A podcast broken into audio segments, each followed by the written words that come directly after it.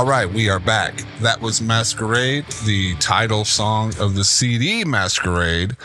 And I am here with the one and only Mr. Randy Rose. How are you doing today, buddy? Good, Johnny. How about you, man? Good to hear from you. You know, uh, if if I was any more alive, or I guess that's a word, then uh, I would be slapping myself how good I, God has been treating me. That's a good thing to do. Nothing wrong with being too good for once, you know. Yeah, and, and you know what? My my saying is it's better to be six feet above than six feet below, and you're always having a good day. Absolutely. When you're alive, you're able to make choices. You know, that's that's that's the thing. You still got a chance when you're breathing. That's what I say. So you know what? I'm I'm really excited about this because uh, Mad at the World. You know, I remember, uh, you know, through my teenage years back, you know, in the '90s. Um, that that you were you were out there and you were just flooding the world with the message, you know, and uh, so you've been doing this for so long. So I, I am just honored to meet you. Well, I'm I'm glad to be here. To be honest with you, this is my my third podcast, and I'm just getting the swing of it. But I just love uh, connecting. I, I realize what God has given me as a gift, and I just feel honored. I've been I've been doing it since I'm 14 years old with Mad at the World, so it's just great to rekindle what God wants to do and kind of living out our purpose. And I feel like that's what I'm I'm doing again. You know. And you know, if if we stray away from His purpose, we for you know, it's it's just a, a life of emptiness, and that's where I feel that a lot of people have uh, succumbed to addictions such as alcoholism and you know other parts like other parts of that uh, alcohol, drugs. Uh, you know what the standard. Uh, uh secular bands usually go to because they're not uh, spirit filled. You agree with that? Oh, I completely agree with that. I realize that, you know, every spiritual seeking person, every hippie that's ever wanted to get high, every drug addict that needs a fix, uh, any any lonely prostitute that that knows no other way uh, to have dignity but to make money by selling herself all that stuff is just a, a real horrible desperate attempt to fill that god shaped hole in our life. I mean there's that thing that i I believe Billy Graham talked about it. It's just that thing called cosmic loneliness. It's that thing where we can just stand outside in front of the stars and realize, oh my goodness, no matter how much you want to deny the fact that there's no God if you don't believe there's a God or there's you know, there's only me or there's no death. There is eternity and there's a God that loves you and there's this actual yearning in our heart. Even before we know him i believe we're just you know he's chasing after us and we're being drawn uh, to try to know our creator. So yeah absolutely everything has been a substitute for intimacy with our creator since the day we stepped out of the garden. You know what? And and, and i totally agree with that. I totally agree with that because you see these actors and actresses that you think, oh, they're on top of the world. They're they're funny. They they're they're lively. They yeah. they have so many people that love them, but they live a life away from God, and they have that cosmic uh, loneliness. They they have that yearning to feel the presence, but unfortunately, to to some of them, they they they get that call a little too late. Well, absolutely, and that's that's the sad thing. Life, you know, like we were talking about, you know, we're doing okay if we're above ground and, and breathing because we have choices. Uh, any which way, you know, like Sinead O'Connor um, passing away yesterday, getting that news. I'm sure you heard of that. Um, she died within a year, basically to the day of her son killing herself, which is just another super super super sad thing uh, you know a, a, rock star super famous super super popular obviously she was troubled she talked about it in her writing but i mean that was her expression of who she was was writing but i guess she had a bunch of abuse in the in in the Catholic Church and all that stuff, and uh, took it inward and, and, never got healed, never got whole, and and turned to a, another God.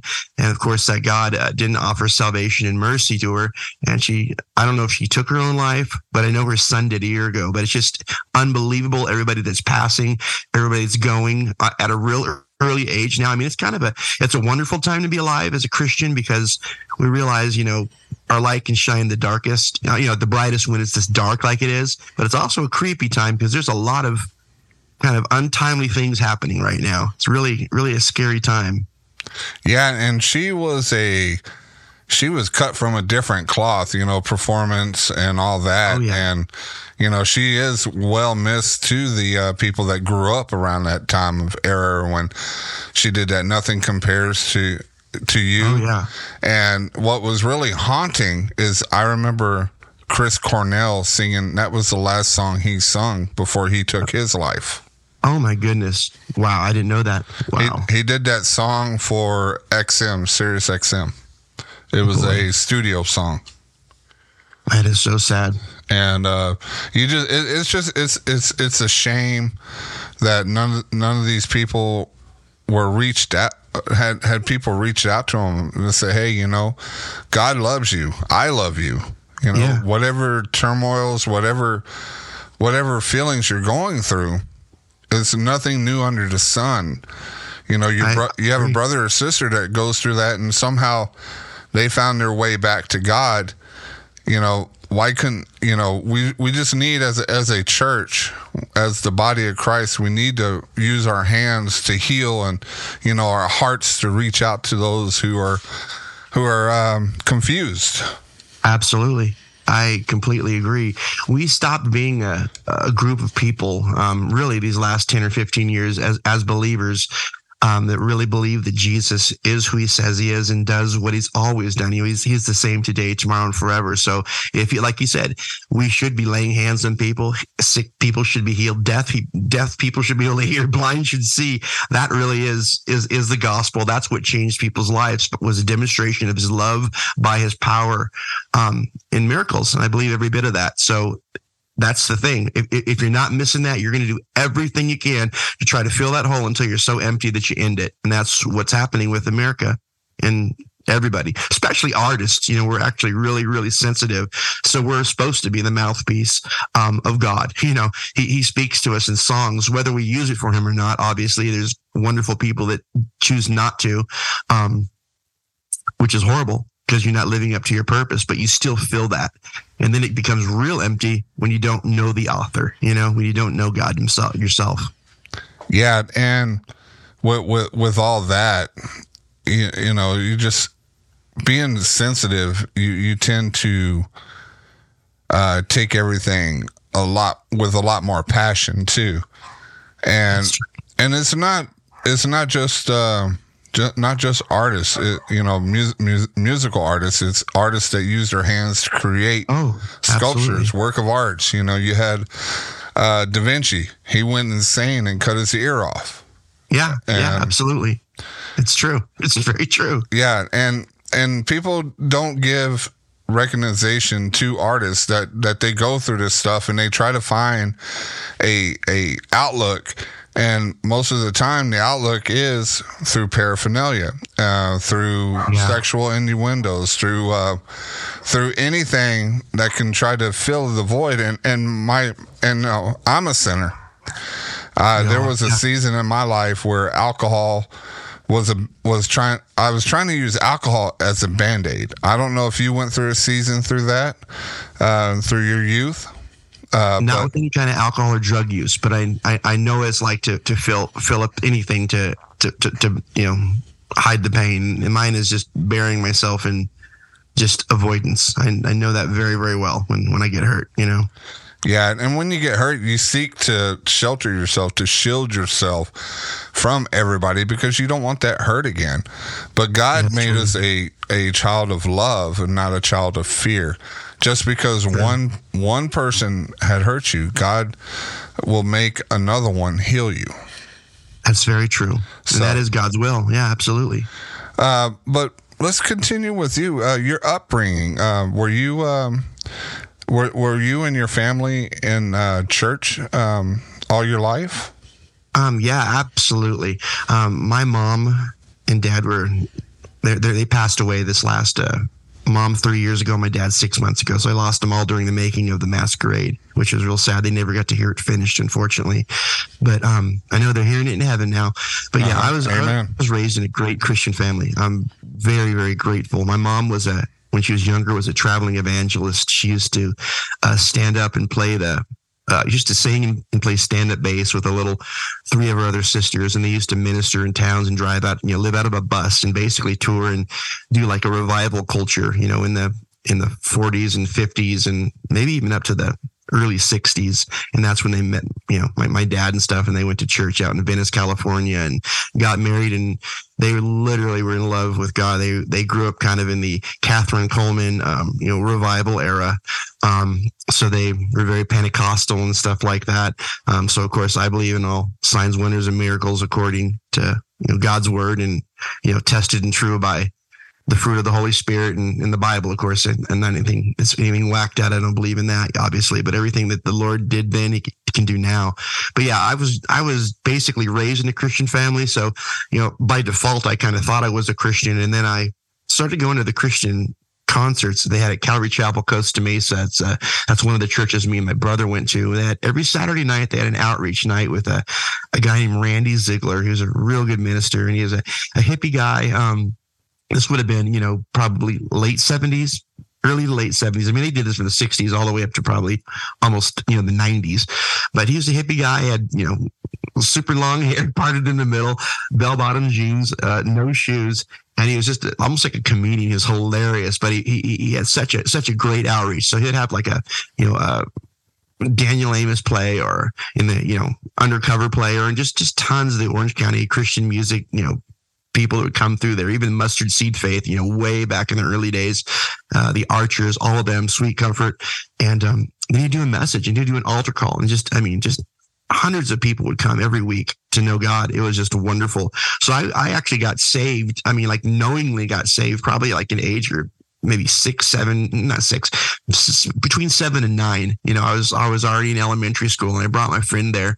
And um, when I heard the altar call, even though I knew God, um, Holy Spirit got a hold of my heart and I just started weeping. Like I've, I've said this a couple different times. I don't want to repeat myself, but I, I just felt like I was a murderer, like I was the worst person on earth. You know, here's this little pretty much sweet kid, you know, but I was so broken by the presence of God and how good and how wonderful he was. And even as a kid, I realized, oh my goodness, I need this savior. I want this in my life.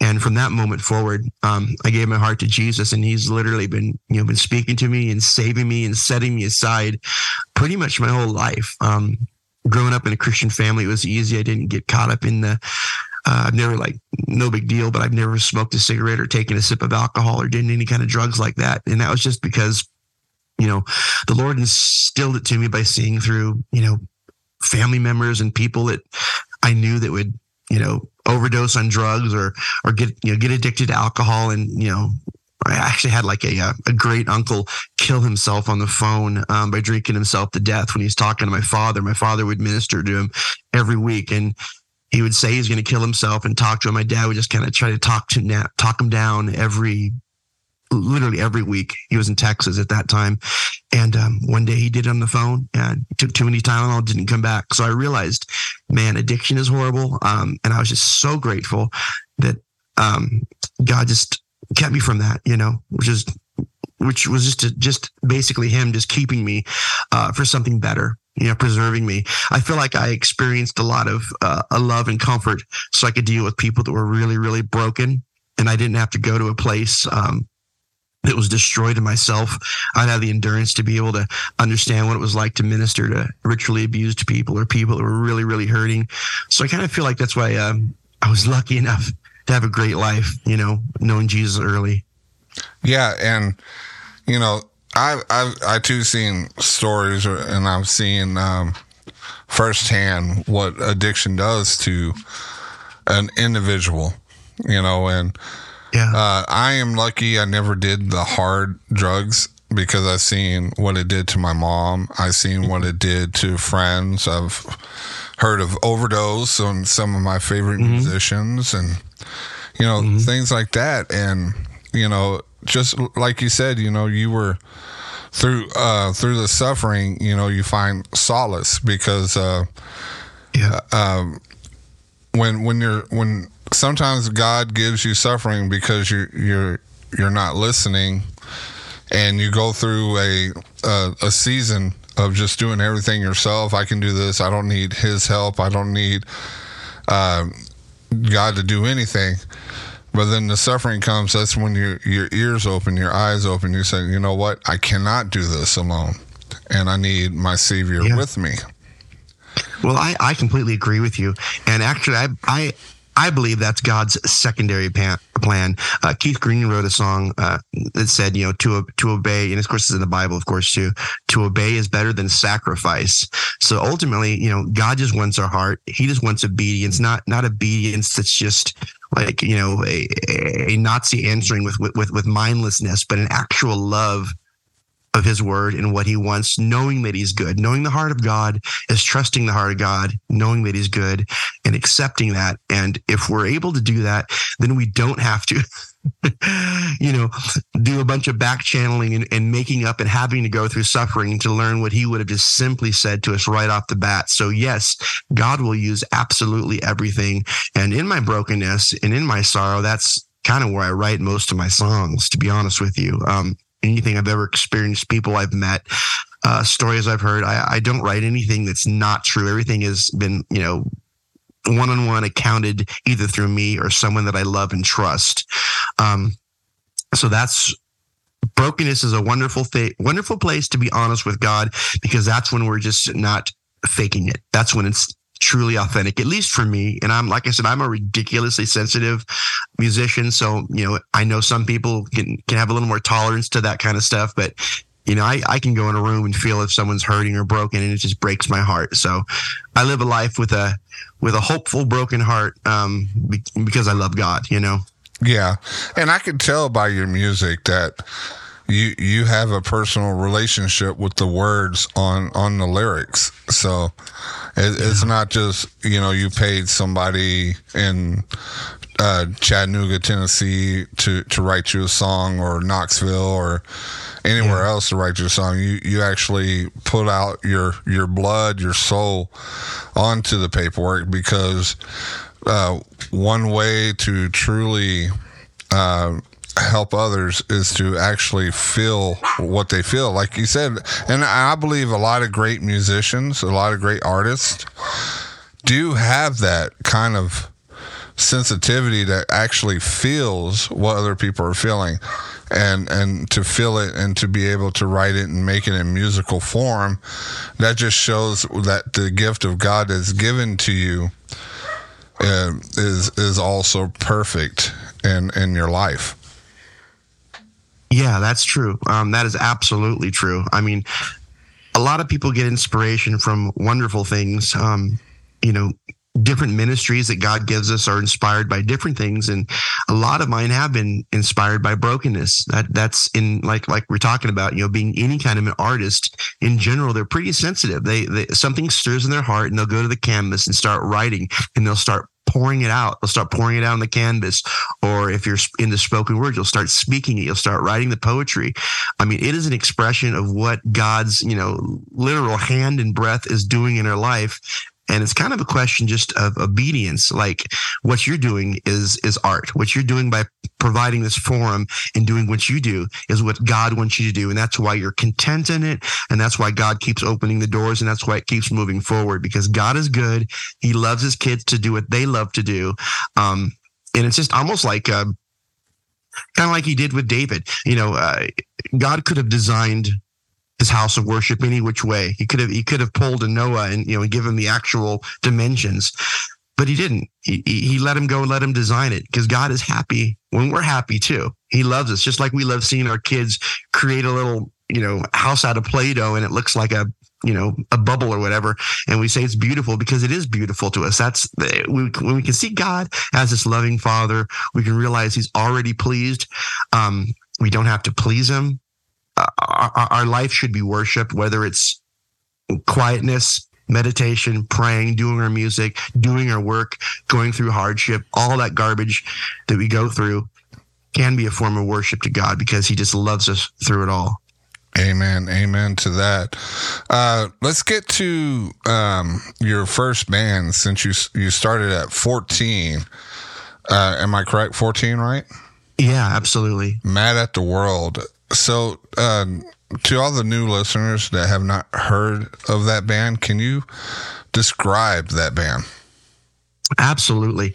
Um, we were in Orange County, California. Um, there was a real popular radio station. It was kind of world worldwide known for kind of breaking different bands like Oingo Boingo and the Smiths and Depeche Mode uh, to the you know Southern California areas called KROQ.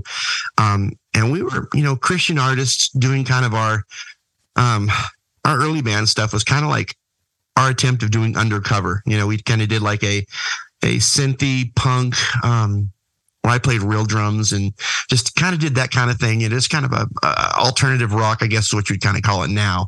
But um, we were just kind of going off of what we, you know, of what we liked in in the Christian music scene. But then we got we, we got into some British bands like uh, Depeche Mode and The Smith, and we were just blown away. It's like, oh my goodness, there wasn't really any Christian music you know, that was kind of ministering to that kind of group of people that were into that, uh, you know, British Brit pop sound, you know, with the techno and with the with the darkness, kind of talking about dark lyrics, and the sounds were dark and kind of scary and interesting looking. Um, so we got in, we got a Commodore 64 and got some old analog gear and samplers and started, uh, you know, sequencing our songs, started started recording them on the computer. Um, we made basically a full demo. Um, about a 90 shoot 90 minute demo of almost what the whole first Mad at the World album was, the one that has the map on it. Um, we sent that demo um, into Frontline Records because my brother is an actual mailman. He he dropped it off in, in Jimmy Kempner's mailbox, and we got called a week later saying they loved it and they want to sign us because they've never heard anything like it. But Mad at the World, um, you know, was definitely different. Crumbacher was doing some techno stuff. Um, you know, I wouldn't say we're the first, but we were one of the first to exclusively kind of do that analog, uh, you know, Kraftwerk Depeche Mode type sound. So it was a very European, very dark, it was exactly what I was into, you know, as a 15, 16 year old kid, you know, going to high school is what a lot of my friends, you know, were into at that time.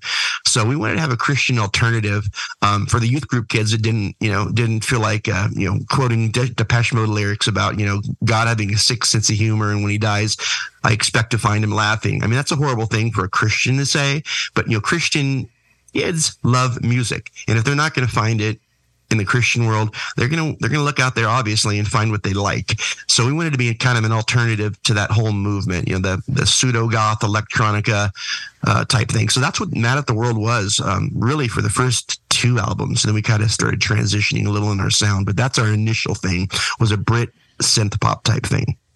And uh, how long did it? How long did your band um, uh, take form till till the breakup?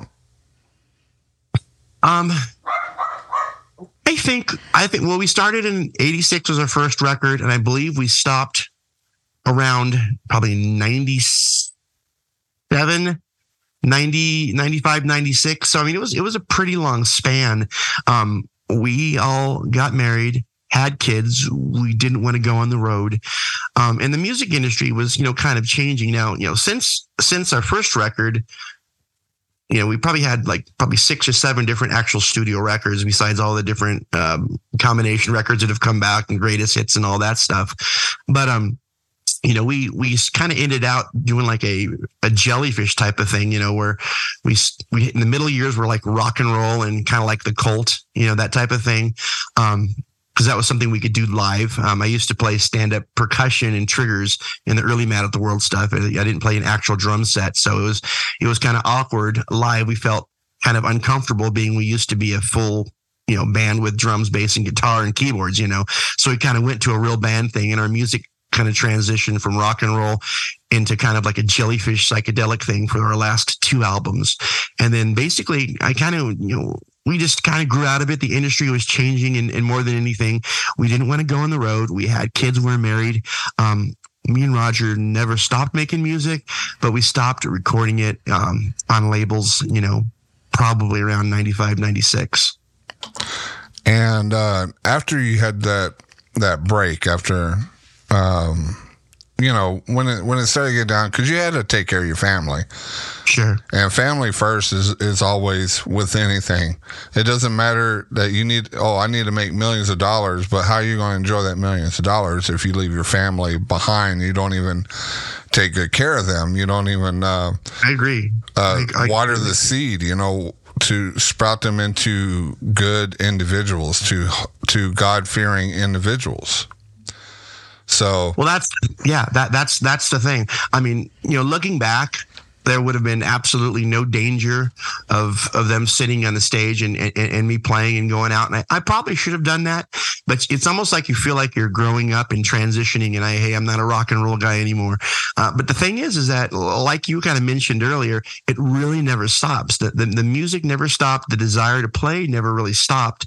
So you know, me and Roger both separately just went crazy into songwriting. We've literally have never stopped writing since I've been 13 years old. And to this very day, I wrote a song last just just yesterday um, as well. So I'm I, I'll continue to do music forever. Now I'm doing it full time again. You know, since since the re-release uh, basically about five years ago with songs for the ritually abused that Rose, you know, my band Rose, Randy Rose did.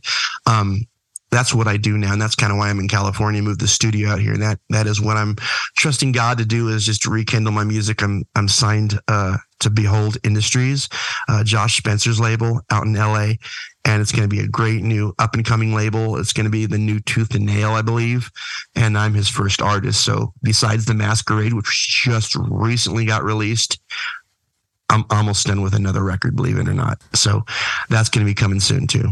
And I, I, can't wait for that one. I've been jamming to uh, Masquerade uh, before. Oh. Uh, I was able to get you on get you on the show. Oh wow! I like across the river. Oh yeah, I love I love that song. Yes, and I, I want to play that at the end of the show because we're getting close to the end of the show. But uh, okay. uh, but doing this, um, you, you having this gift, and you were able to take a season off to take care of your family. God gave you that season to to be there for your family, and now that everything um, you know is opened up to go back to your gift and you're yes. able to go out there and minister in front of the masses and and able to uh, play your music again. I bet you you are so happy to be to be able to do that again. Well, absolutely. And and and kind of the, the the first thing that let that happen um, really kind of started you know um, and i was i was doing the first you know Randy Rose album was actually in 91. So I was doing that while we still were doing frontline, um, you know, stuff with Mad at the World. I'm looking, I'm looking at this discography now and the Ferris wheel was 93. So, um, you know, we definitely still were signed, still doing music. So, um, my first music, you know, Roger kind of put my name in, in the hat with Frontline. They signed me just because they just loved my music. They knew the solo stuff that I did with, uh, you know, Mad at the World. So it was just a natural transition to do this, the Danzig thing I was doing with Sacrificium back in '91. But yeah, it is a, it is a joy to be able to do music again. And really, what opened that door for me, honestly, was just getting on Facebook. You know, when I very first got on Facebook and just I was just talking about God and whatnot, and I started getting all these tons of friend requests from fans. You know, it's like you know people that um, I'm 13 years younger than my brother, so there's you know there's still a lot of people you know that, that grew up right alongside me that were still listening to this music and and were huge fans, and it grew to you know a ton and ton of different friends and fans, and they said, you know, when are you going to do music again? I said, well, actually, I've never stopped, but um, since the world became a thing where you can do uh, you know your own independent releases now, and that's pretty much what's happened since the collapse of um, music industry, you know, which basically kind of kind of you know started with Napster, you know, when everybody could just download stuff. There was no reason to have recording studios, you know, you know, formulated freestanding recording studios. They're still there and they're wonderful and they're super super needed. And I have one because I've just always put my money into that. Anything I'd make, I'd put into this. So I've always carried the studio with me.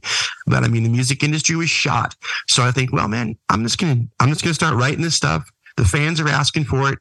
Um, let's see if they want to finance it. You know, we started doing that Kickstarter thing. I started seeing different artists, the 77s do it. I started seeing, you know, um, LSU do it. And I said, well, you know, let's let's just see if they do it. And people jumped on it and financed it instantly, which was super exciting and super scary because, you know, not only am, am I the artist, the writer, the engineer, and the producer, but now I'm actually the record label guy you know, which I have no idea how to do. So I just basically told told people about it. People supported it. They financed it, and it was a good success. You know, that was that was songs for the ritually abused. Of course, that was the that was the first one. That was in 2017. That was my first kind of reintroduction to the world of Christian music, and then from there I did another Kickstarter for the Masquerade. Um, and that was a just a disaster. I got really, really sick. I had a whole bunch of heartache, a whole bunch of uh, personal things going in my life, bunch of friends and family that died. Like I said, I lost my mom and my dad during that time. Got really sick. Thought I was about to die. Just it was just the most trying, horrible time. And it literally took me four hours. Uh, excuse me, four hours. I wish it took me like four years to get that record done. I had so much shame. I was so distressed. I felt so much like internal pressure. Like, oh my goodness, I'm letting all these people down. They they financed this, and you know when you're going through certain things that are really really hard.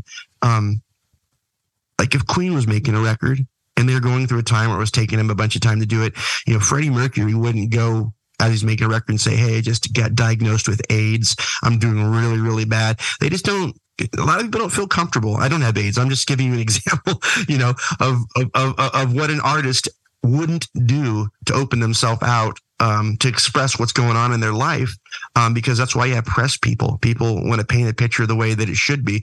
So I was trying to be as honest as I could with my fans during my updates, but you know they were few and far in between because it was so incriminating and so painful uh, to express the fact that I'm having so much trouble with you know my equipment blowing up. Um, literally i bought an old analog mixer to do this recording on it. Actually i bought it and i traded a whole bunch of equipment so i could just go virtually completely all analog and have a real you know vintage sounding record. Two weeks into that the thing just went up in smoke. I had a technician come out to fix it to upgrade it and he literally like blew it up in front of my face so then i had to start you know selling more stuff to re-record this album so it was just like a continual thing and obviously now looking back i realized it was just an attack from the enemy trying to do everything to delay the content of these lyrics, you know, because it's it's a very heavy record. The last two records I've done, the content of it is so ridiculously controversial and crazy. Uh, Satan didn't want it out. You know, it's it's it's. I, I was being canceled by the spirit world, if you will. you know, but God is greater, and I finally got it done. But yes, it is just wonderful to do it now, and I'm super excited having that Kickstarter behind me and having a record label now that's supporting me uh, financially and making this possible without me feeling like I gotta you know, juggle to make people happy. Um, I want to do music that pleases God and something that I actually like, something that I, you know, I, I want to write the music that I don't hear a band doing so I can be a fan of my own stuff, if you know what I mean. yeah, definitely, definitely.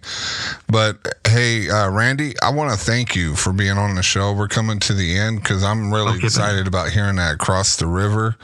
Okay. Uh, you know, I know Masquerade is is what your your your heart of all hearts into the music because of uh, everything that happened with your your family. Um, you know, my heart goes out to you. My condolences to you. I know they're in the kingdom right now, well, uh, waiting to embrace you when you come home. I know that. Yes. Um, you know, I I am so so happy and and I'm so excited that you're you're back into doing music. Thank you. And I can't wait to hear. I can't wait to hear more and uh, you know what?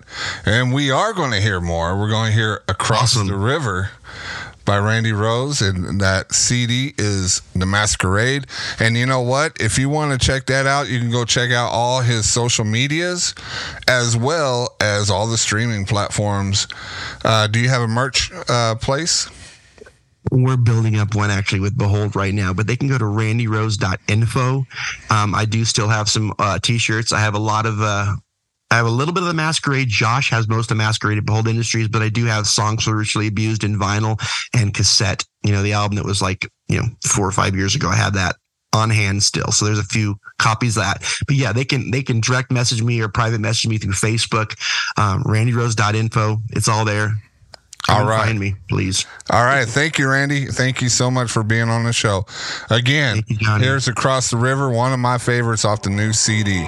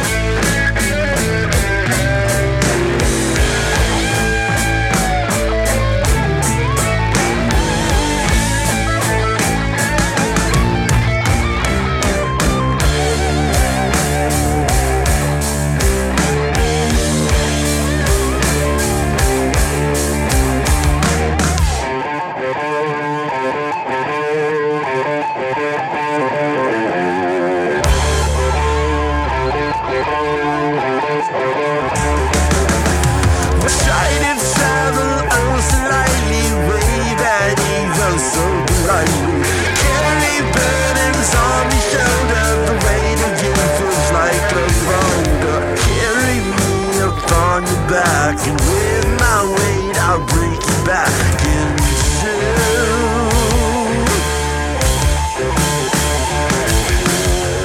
I'm hitchhiking and a hypnotic cycle so true.